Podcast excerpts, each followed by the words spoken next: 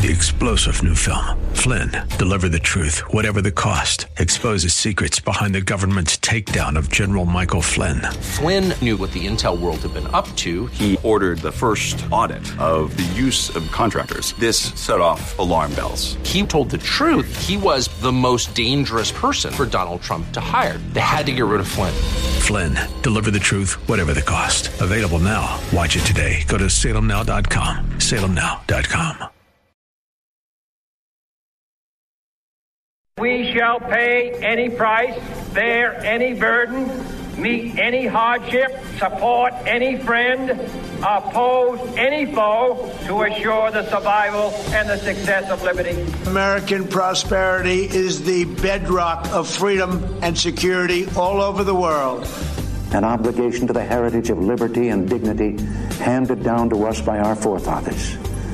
It's time for the Pro America Report with Ed Martin on The Answer San Diego.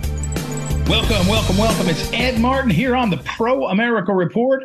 Hey, great to catch up. I hope everybody has had a good weekend. The Pro America Report, visit proamericareport.com, proamericareport.com. You can check out all of the there, there, sign up for the uh, emails that come out of that. That's a Substack. And also head over to phyllisschlafly.com. You got the daily email, the wink, what you need to know. What you need to know every morning, 8 a.m. East Coast, 5 a.m. Pacific, goes into your inbox, tells you a few key links, a few key uh, uh, places to go, and one, sometimes two big thoughts on what you need to know. So the Daily Wink, check it out, phyllisschlafly.com. Go sign up there. All right. Um, today I want to preview something. I hope you saw that we started talking about the Monroe Doctrine last week. 10 days ago, and it eventually got through, and uh, everybody's talking about it. I mean, they had it on Bannon's War Room. They had it over the weekend. I heard it referenced on Fox, uh, all over the internets. Lots of people paying attention. Very important doctrine, the Monroe Doctrine, very important history, very special. So thank you for your part in promoting that.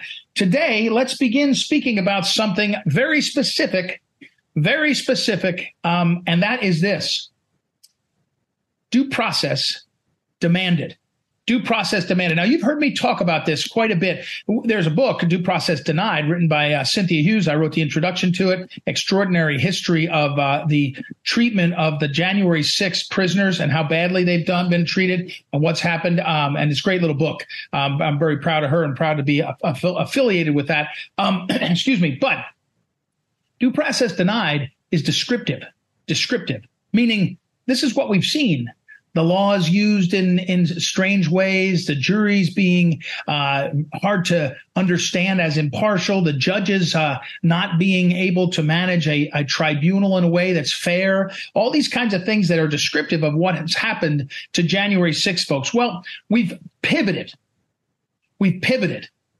And the pivot is this, and I want you to watch, and I want you to pay attention, and I want you to be a part of this. And here's the pivot due process demanded. We, the people in this country, have every right to demand due process. We, we don't have to sit back and say, huh, that's too bad. That's too bad that we're uh, being denied our due process. That, that's not good. That, that's not good. No, we're demanding due process. We're demanding that, that as the Fifth Amendment says, we shall not, we, no one shall be deprived of life, liberty, or property without due process of law. Due process of law. 14th Amendment uses the same 11 words. They call it the due process clause. And they argue that then they clearly uh, um, um, require an obligation of the states, not just the federal government. The due process, though, so there we get back to due process. What is it? What is it? Don't fall, by the way, for this substantive due process. Substantive due process is a way that the left has tried to take uh, a, a doctrine, due process, and make it into a way to create laws. Substantive due process is, ah, let's see if we can come up with a some ideas on what else we should have in the law substantively that isn't included that we think should be there. It's just a way to make up law. No. Historically, due process has to do with the interaction of the law with we, the people, and how you have a right to the process, the procedures to be fair and honorable and work. It goes all the way back, by the way, to the Magna Carta. I don't know if you know that history. There is a copy of the Magna Carta, by the way. In fact, it, it, I think uh, the Magna Carta is about 13th century. I think maybe it's um, the copies that exist of the Magna Carta were about 20 years after the original was signed. And those are the earliest versions. So in other words, in that time, you didn't have photocopies. You had to have handmade copies. And this was a handmade copy 15 or 20 years after. And there's only three or four of them. One of them is in Washington, D.C. in the archives, uh, on there on, on uh, Constitution Avenue.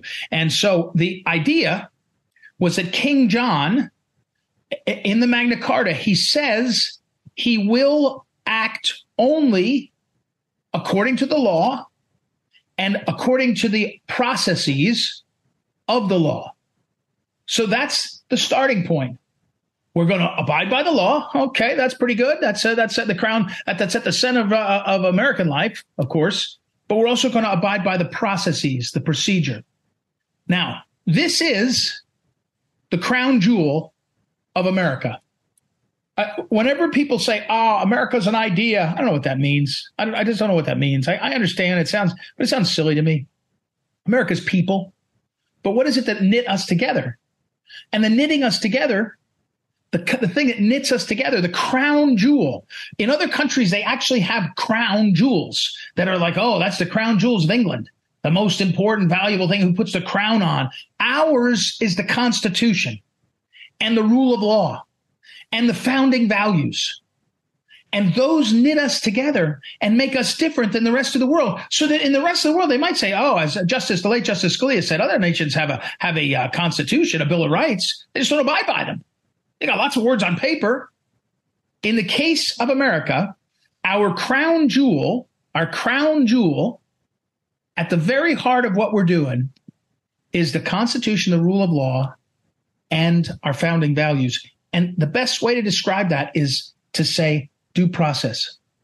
That when you are losing your life, liberty, or property, you have to have fair procedures for how that go, what, what happens.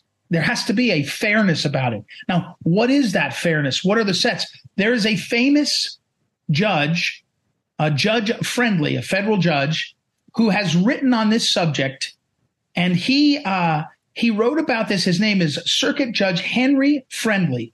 He never made it to the U.S. Supreme Court. He was at the, I forget which court he was on. Actually, now that I say it out loud, was he? Uh, he was up in I think he's from Pennsylvania, so he probably was uh, on like the uh, the first or, or, uh, circuit. I don't know. We'll find out. But um, but the but he was a prominent judge who was well respected, and he was able to articulate in in a very he, so he wrote a, a um, he wrote a um, an opinion and he used uh, very there it is. He was a, a circuit judge, uh, Second Circuit, sorry, uh, and he was on the court until 1986. Um, and he, he wrote this uh, description that is commonly referred to about elements of due process. And the first one is an unbiased tribunal. Unbiased tribunal. Does it look like Donald Trump is in an unbiased tribunal? Does that look possible to you? Not even close. Not even close. The uh, uh, right to know opposing evidence. That's one of the uh, uh, uh, one of the aspects. Does it look like you're getting all the material? Does it look like President Trump is being denied the chance to look at opposing evidence? Of course, of course, it looks like he's being denied that chance. Right to counsel there, making a record, availability of statements of reasons, public attendance, judicial review. When you go through due process, judge friendly, what you come up with is there's a a, a fairness required. The jury, so an impartial tribunal, either the judge should be impartial, or if it's, or, and in addition to the judge, if it's a jury trial, should be a jury that is impartial. That is a, a jury that's able to put aside their uh, biases. How's that going to happen in Washington, D.C.? It's not possible. It's not possible. We have a system where the, the law is being applied unevenly to one group Trump, J6, then to others, Antifa, the others that have rioted. The reality is due process requires a, a fairness of the system, of the processes that is just not happening. It's not happening in this case. And we're watching it be uh, trampled. And here's what really gets me. I've said this before, but I'll say it again. Why aren't there more lawyers? Men and women who are called to this profession that is is often called you know less a profession and more a vocation, a calling, because you're called in America towards the crown jewels.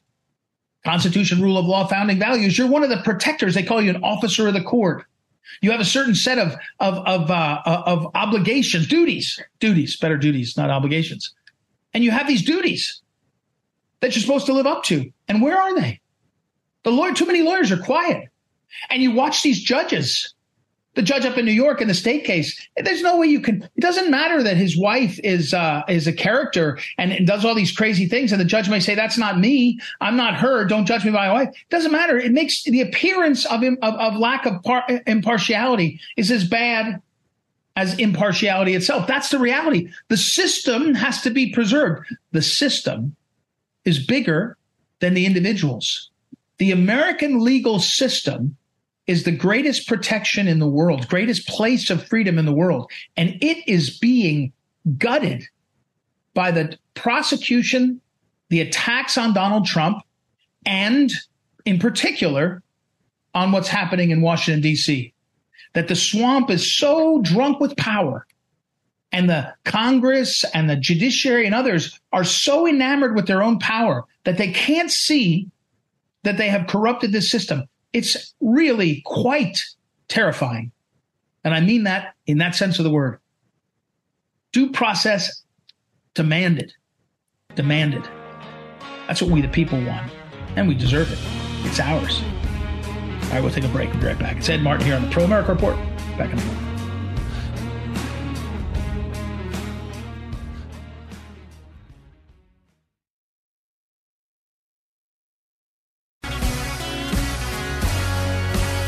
Welcome back. Welcome back. Ed Martin here on the Pro America Report. And our next guest, I, I was uh, having a conversation over the weekend, which is a good sign for him, about our uh, next guest and his book because people are interested in this topic. Feels like the word uh, has been, uh, a word has been taken from us, uh, and that is colonialism. And his book, uh, Bruce Gilley, is a professor. His book is called The Case for Colonialism, just out about three weeks.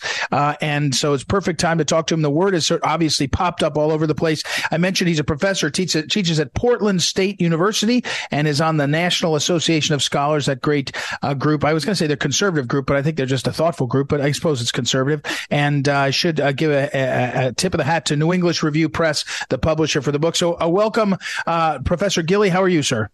I'm very well, thanks. Good to be here. So, first of all, you know, Orwellian thing, um, they try to take words away, right? So, uh, colonialism sort of now, uh, it, you know, it's got a negative connotation more significantly than probably any other time. Are you, are you feeling that, seeing that, understanding why that's happening?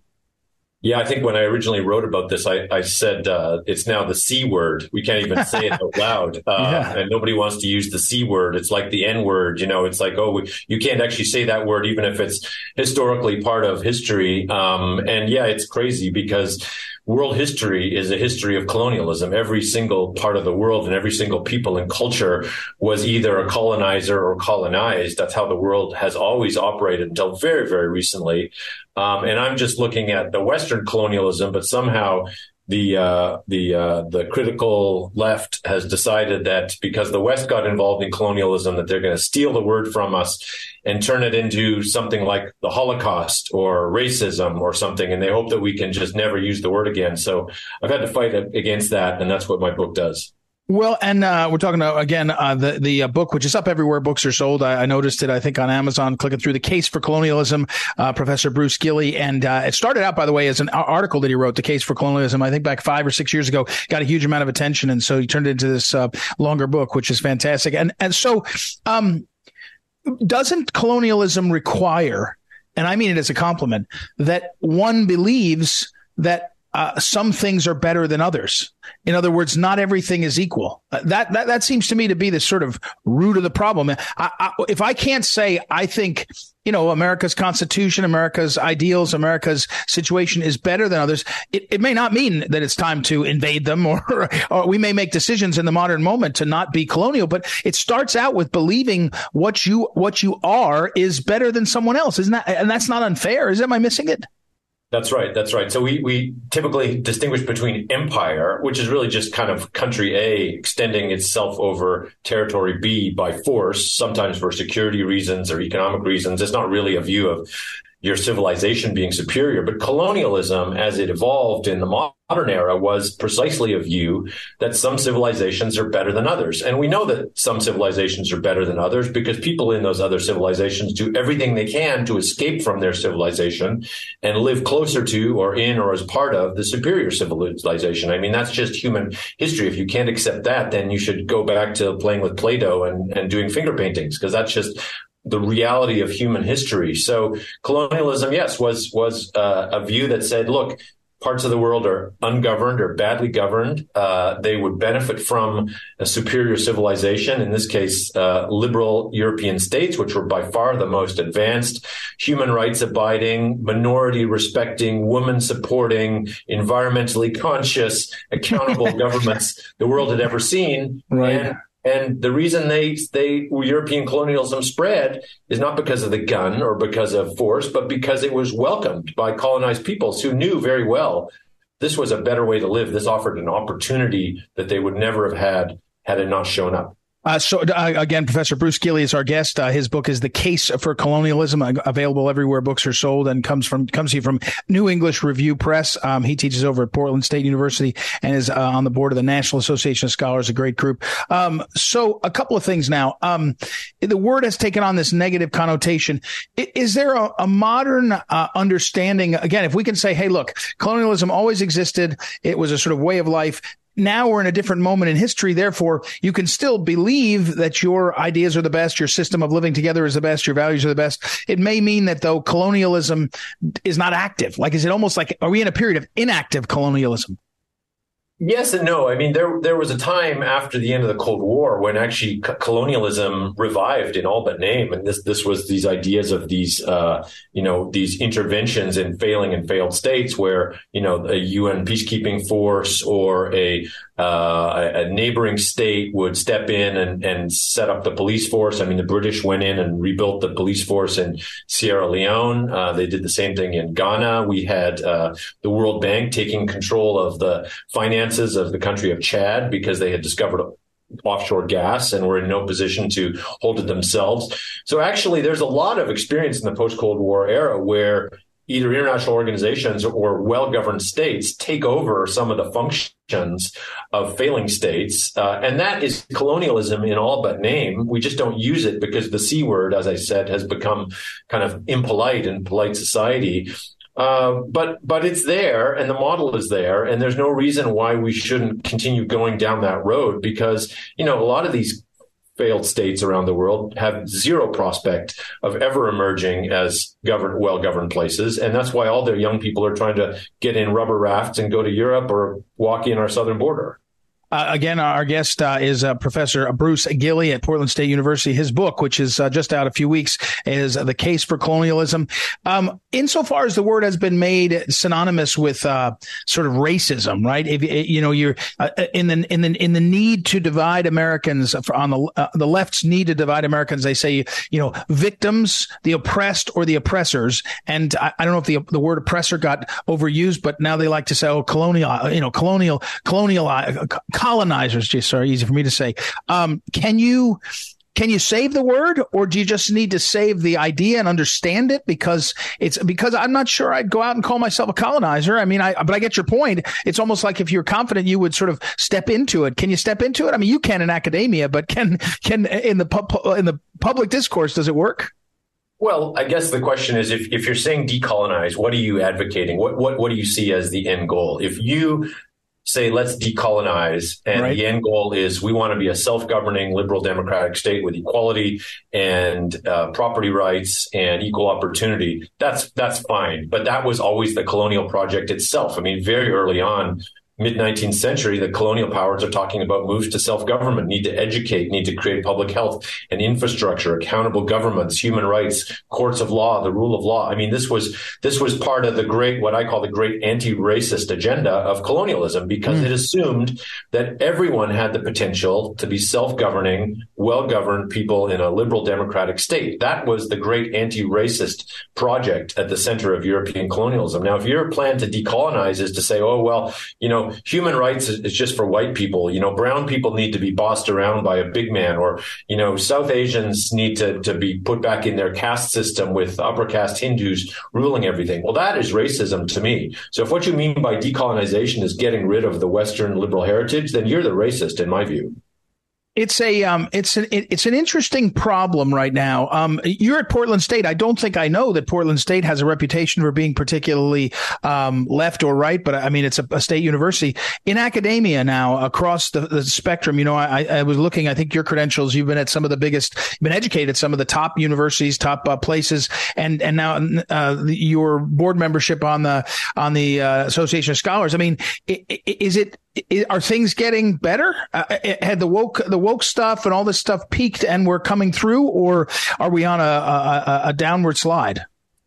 It's a great question. I, I do think that there has been a peak week, you know, a peak woke has has occurred, and and there's now a, a little bit of a of a pushback, at least in terms of the most egregious forms of cancel culture on campus. The problem is that the academy itself and higher education itself is now exclusively left wing. It's not that conservatives are outnumbered or that they've declined, they've disappeared. So hmm. higher education as a whole is just a left wing radical social justice project. So you can say we have free speech. Yeah, you have free speech because there's no dissenting views. So it's pretty easy to have free speech when everyone's saying the same thing. That's the problem we're left with here. So yeah uh, we, are kind of solved one of the symptoms, but we haven't solved the causes. Yeah. Well, uh, Professor Bruce Gilley, thank you for uh, coming on. We're out of time already. The Case for Colonialism, just out a few weeks. You can find it anywhere books are sold. And uh, it is New English Review Press who's put it out. He, of course, is a professor I mentioned of political science at Portland State University, as well as a member of the board of the National Association of Scholars, which is an important uh, group uh, pushing back and, and being thoughtful. So we got to take a break, though. We're up against the stop. It's Ed Martin here on the Pro America Report. I'll put all that up on social media, and we'll be right back.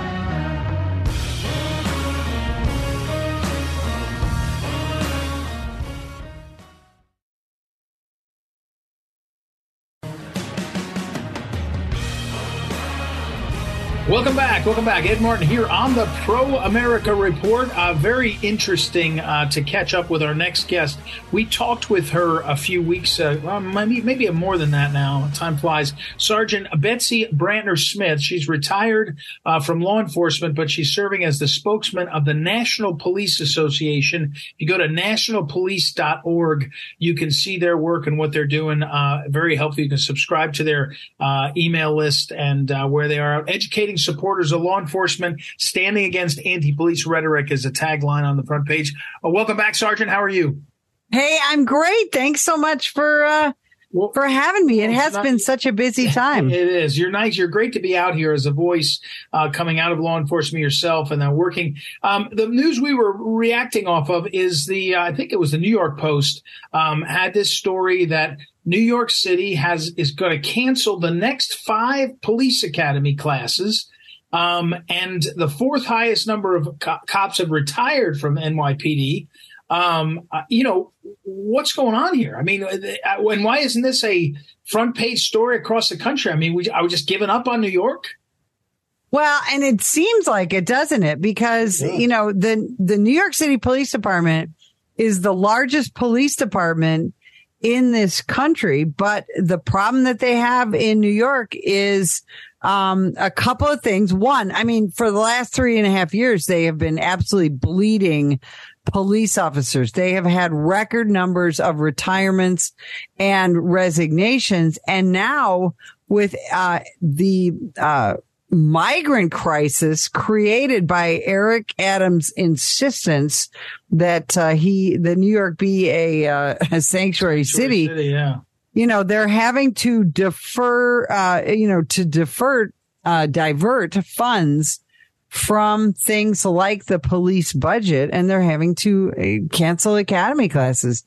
They're also having a hard time getting enough qualified people um, to apply. You know, they had a really terrific commissioner in uh, uh, Commissioner Keechant uh, Sewells, and she got into it with Eric Adams. They really didn't see eye to eye because um, Commissioner Sewells was a very kind of a no nonsense pro cop kind of commissioner. Mm-hmm. And, uh, and she decided to, uh, to resign. And that, I think that's left a big leadership hole in the NYPD. Uh, again, uh, we're uh, we're talking about uh, with Sergeant uh, Betsy Smith, retired, uh, about what's happening in law enforcement. Again, nationalpolice.org is the website of the organization that she's a spokesman for right now. Um, again, educating about law enforcement and standing against anti-police rhetoric. Um, I have a quick anecdotal story. A friend of mine is a is a uh, retired cop in a medium sized municipality in, in, northern New Jersey, and he was describing that usually when they go out, it's it's kind of a a soft job. It's a nice job. It's a nice life. Go out for a, a vacancy, they'll have 150 applicants. He said they have 12 mm-hmm. because and and you know he's I said why and he said nobody wants to deal with this uh, deal with this uh, rhetoric. I hate to say it, uh, Sergeant but, you know, defund the police.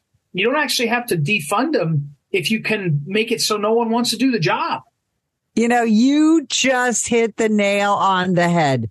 When you vilify yeah. a profession, when you convince young people, when you convince communities of color, when you convince voters that somehow the American law enforcement officer is the root of all evil, then you don't have to defund them because nobody's going to want to take that job. And that is what is happening.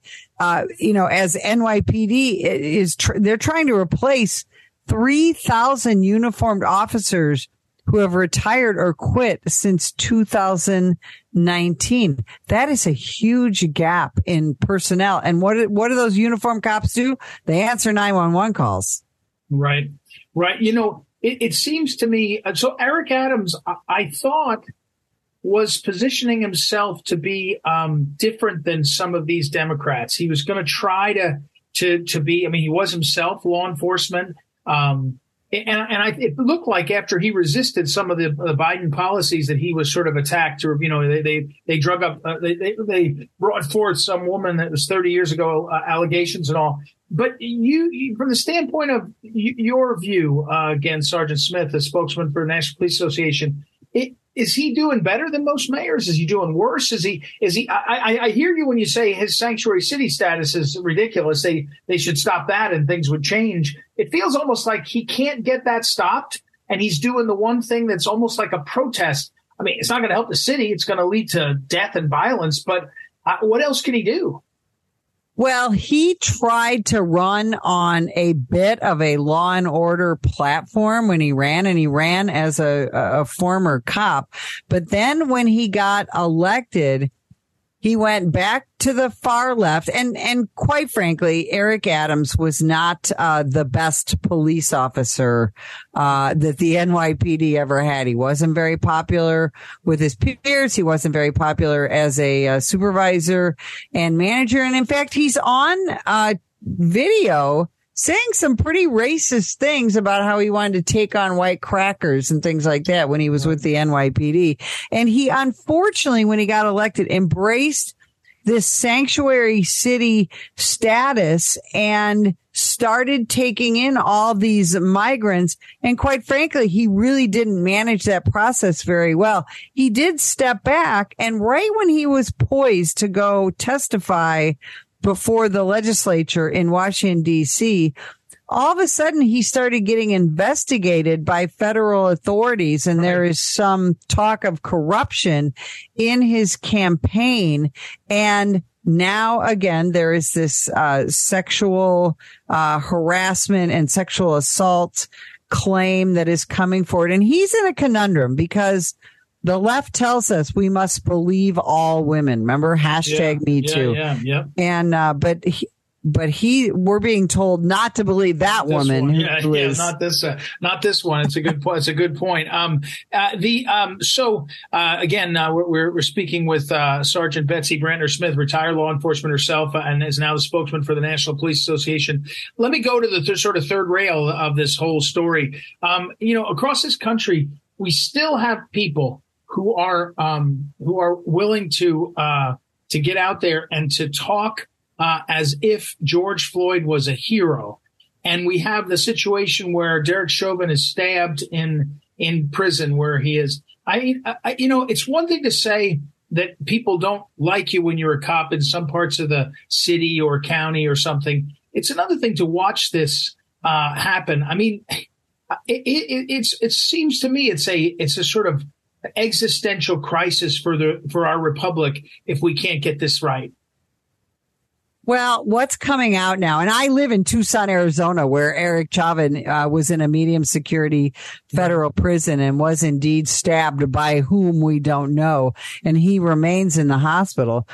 But a couple of things are coming out. There's a lawsuit by a prosecutor from the Hennepin County Prosecutor's Office, a former prosecutor, and in her sexual harassment lawsuit, she did a deposition where she talks about uh, the George Floyd autopsy. And she talks about how Dr. Baker, who performed the initial autopsy, came to her and expressed concern that the results of the autopsy were not matching the public narrative that George Floyd was murdered by Officer Derek Chauvin and three other police officers. You also have the new documentary called The Fall of Minneapolis, done uh, by uh, Liz Collin, who is an outstanding journalist uh, from the city of Minneapolis. And this documentary features police officers from the city of Minneapolis, uh, the autopsy, uh, body cam that was never shown at trial. So all of this is coming into play as we go into a, an election year where I believe that the political left feels like they need to continue to vilify law enforcement so that people continue to vote for the far left anti cop anti-crime victim pro-criminal policies that we now have in the United States. It's going to be a very interesting time for all of us to watch. Hmm. Well, uh, Sergeant Betsy Brantner Smith, thank you for uh, retired sergeant law enforcement. Thank you for being out there and having your voice, uh, uh one of the voices weighing in. Uh, she's a spokesman for the National Police Association, nationalpolice.org. There's a lot of uh, there over there on that website to learn and understand what's going on and be more informed. Thank you for the time, Sergeant. I appreciate it.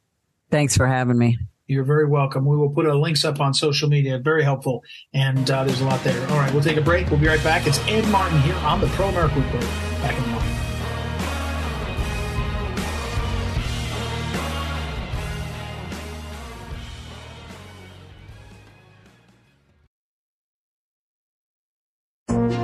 This is the Phyllis Schlafly Report, presenting a daily conservative pro family perspective since 1983 and continuing the legacy of Phyllis Schlafly. Now, here's the president of Phyllis Schlafly Eagles, Ed Martin. Senator Rand Paul of Kentucky has led the fight against forcing Americans to fund NATO's war to expand its membership to include Ukraine. Congress has already sent $113 billion of our hard earned American taxpayer funds to Ukraine's Vladimir Zelensky without accountability of where it ultimately went. Senator J.D. Vance of Ohio, which has a large Ukrainian constituency, opposes pouring more American money into the war there. Vance is quoted as saying, Five years from now, you're going to find a lot of people have gotten rich from this. Yet it isn't just American statesmen like Senators Paul and Vance who are standing up to the demands for more money to fuel Ukraine's conflict. Voters in Slovakia elected the party that promised to end military support for the regime in Ukraine. The election winners also vowed to oppose Ukraine joining NATO, which is what this war is all about. Similarly, elections in Poland prompted politicians there to promise an end to Poland's involvement in the conflict. The Polish prime minister shrewdly announced, we are no longer transferring weapons to Ukraine because we are now arming Poland. Yet these global efforts to disassociate with the Ukrainian conflict are not being heeded by the war hungry globalists on Capitol Hill. Senate leadership tried to get Ukraine jammed into the CR, and they just got bucked, celebrated Josh Hawley, Republican of Missouri, talking about the continuing resolution enacted in September. Yet the next day, President Joe Biden announced that he expects more funding of this NATO war in Ukraine to pass in a separate vote, which no Republican Speaker of the House should schedule. Americans should not be entering conflicts unless it is to protect America. We have no business wresting power from one corrupt regime only to pass it along to another halfway around the globe. The fact of the matter is that both grassroots Americans and the grassroots of other nations are pushing back against the presumption of the globalists that every war must be turned into a world war. Globalists need to start taking the hint. This has been the Phyllis Schlafly Report from Phyllis Schlafly Eagles. As leader of the free world, America has a responsibility to stay strong in economics, industry, morality, and military capability. Never hesitating to say America first. At phyllisschlafly.com, you'll see why the best foreign policy begins with a strong America. Join the conversation at phyllisschlafly.com. Thanks for listening, and join us again for the Phyllis Schlafly Report.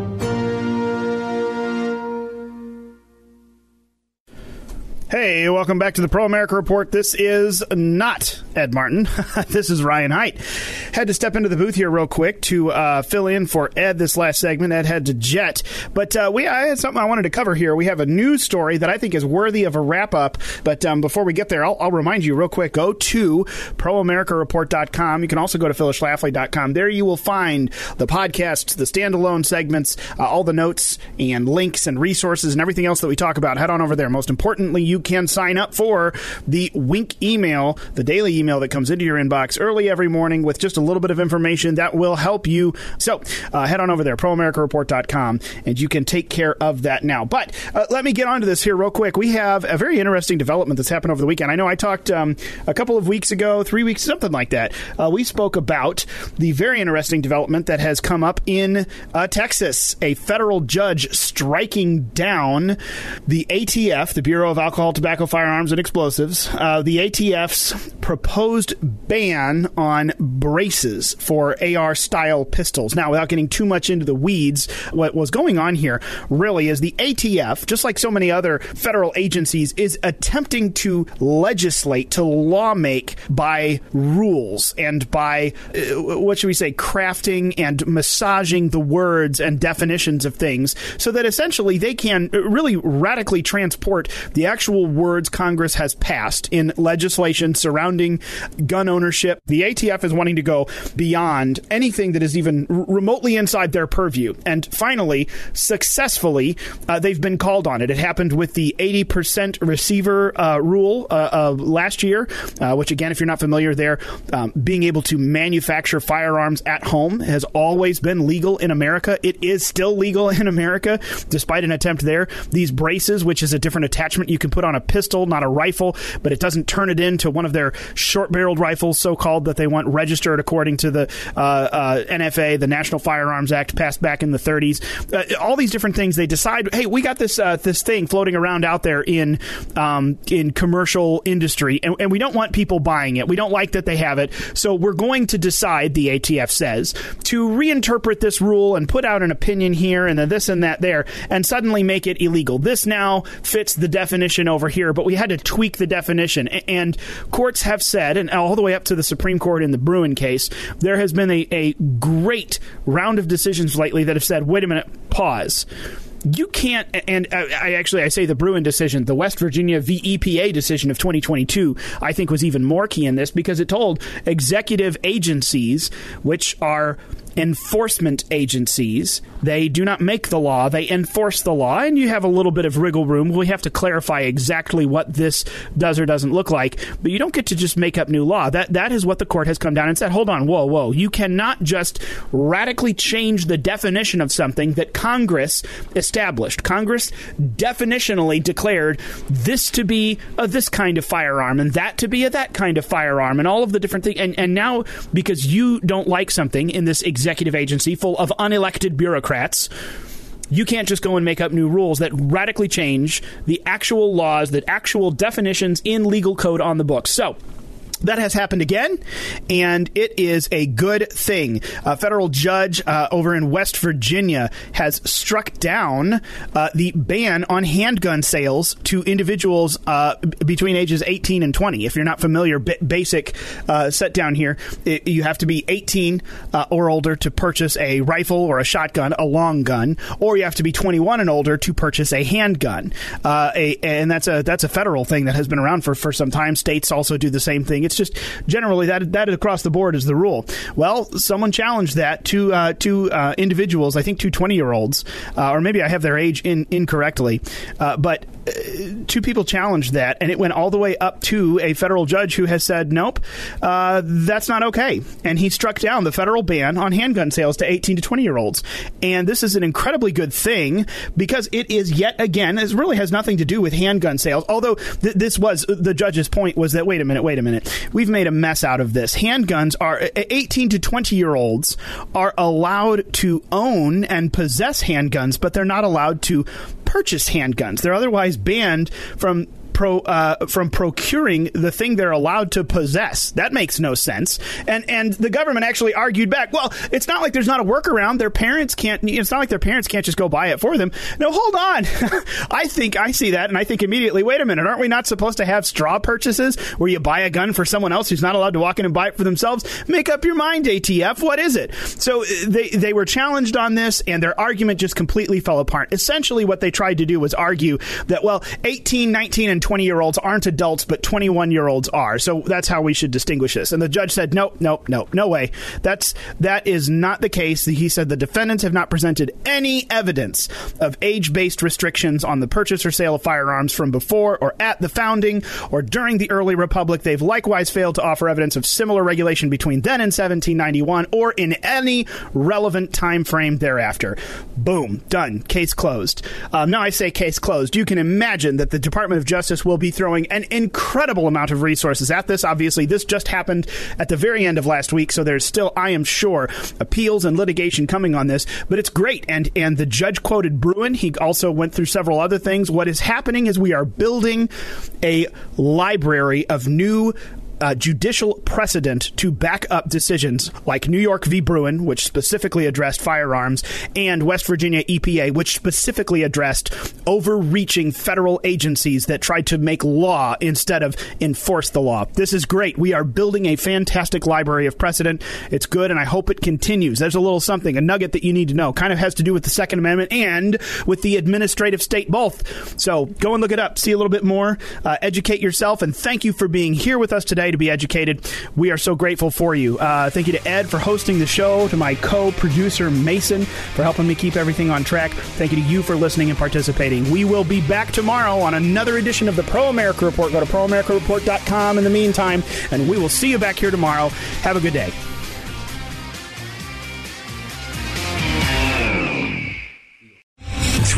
General Michael J. Flynn, head of the Pentagon Intelligence Agency, knew all the government's dirty secrets. He was one of the most respected generals in the military. Flynn knew what the intel world had been up to, he understood its funding. He ordered the first audit of the use of contractors. This set off alarm bells. The explosive new documentary, Flynn, Deliver the Truth, Whatever the Cost, and covers the facts behind this scandal. Flynn told the truth. He was the most dangerous person for Donald Trump to hire. I find out the worst enemy that I'm going to face in my life is right here in America. They took my assessment and they wanted me to change it. And I was like, I'm not changing it. They had to get rid of Flynn. With in depth interviews, archival footage, and never before seen personal records of the man behind the headlines. I just felt like I was drowning. Flynn, deliver the truth, whatever the cost. Available now. Watch it today. Go to salemnow.com. Salemnow.com.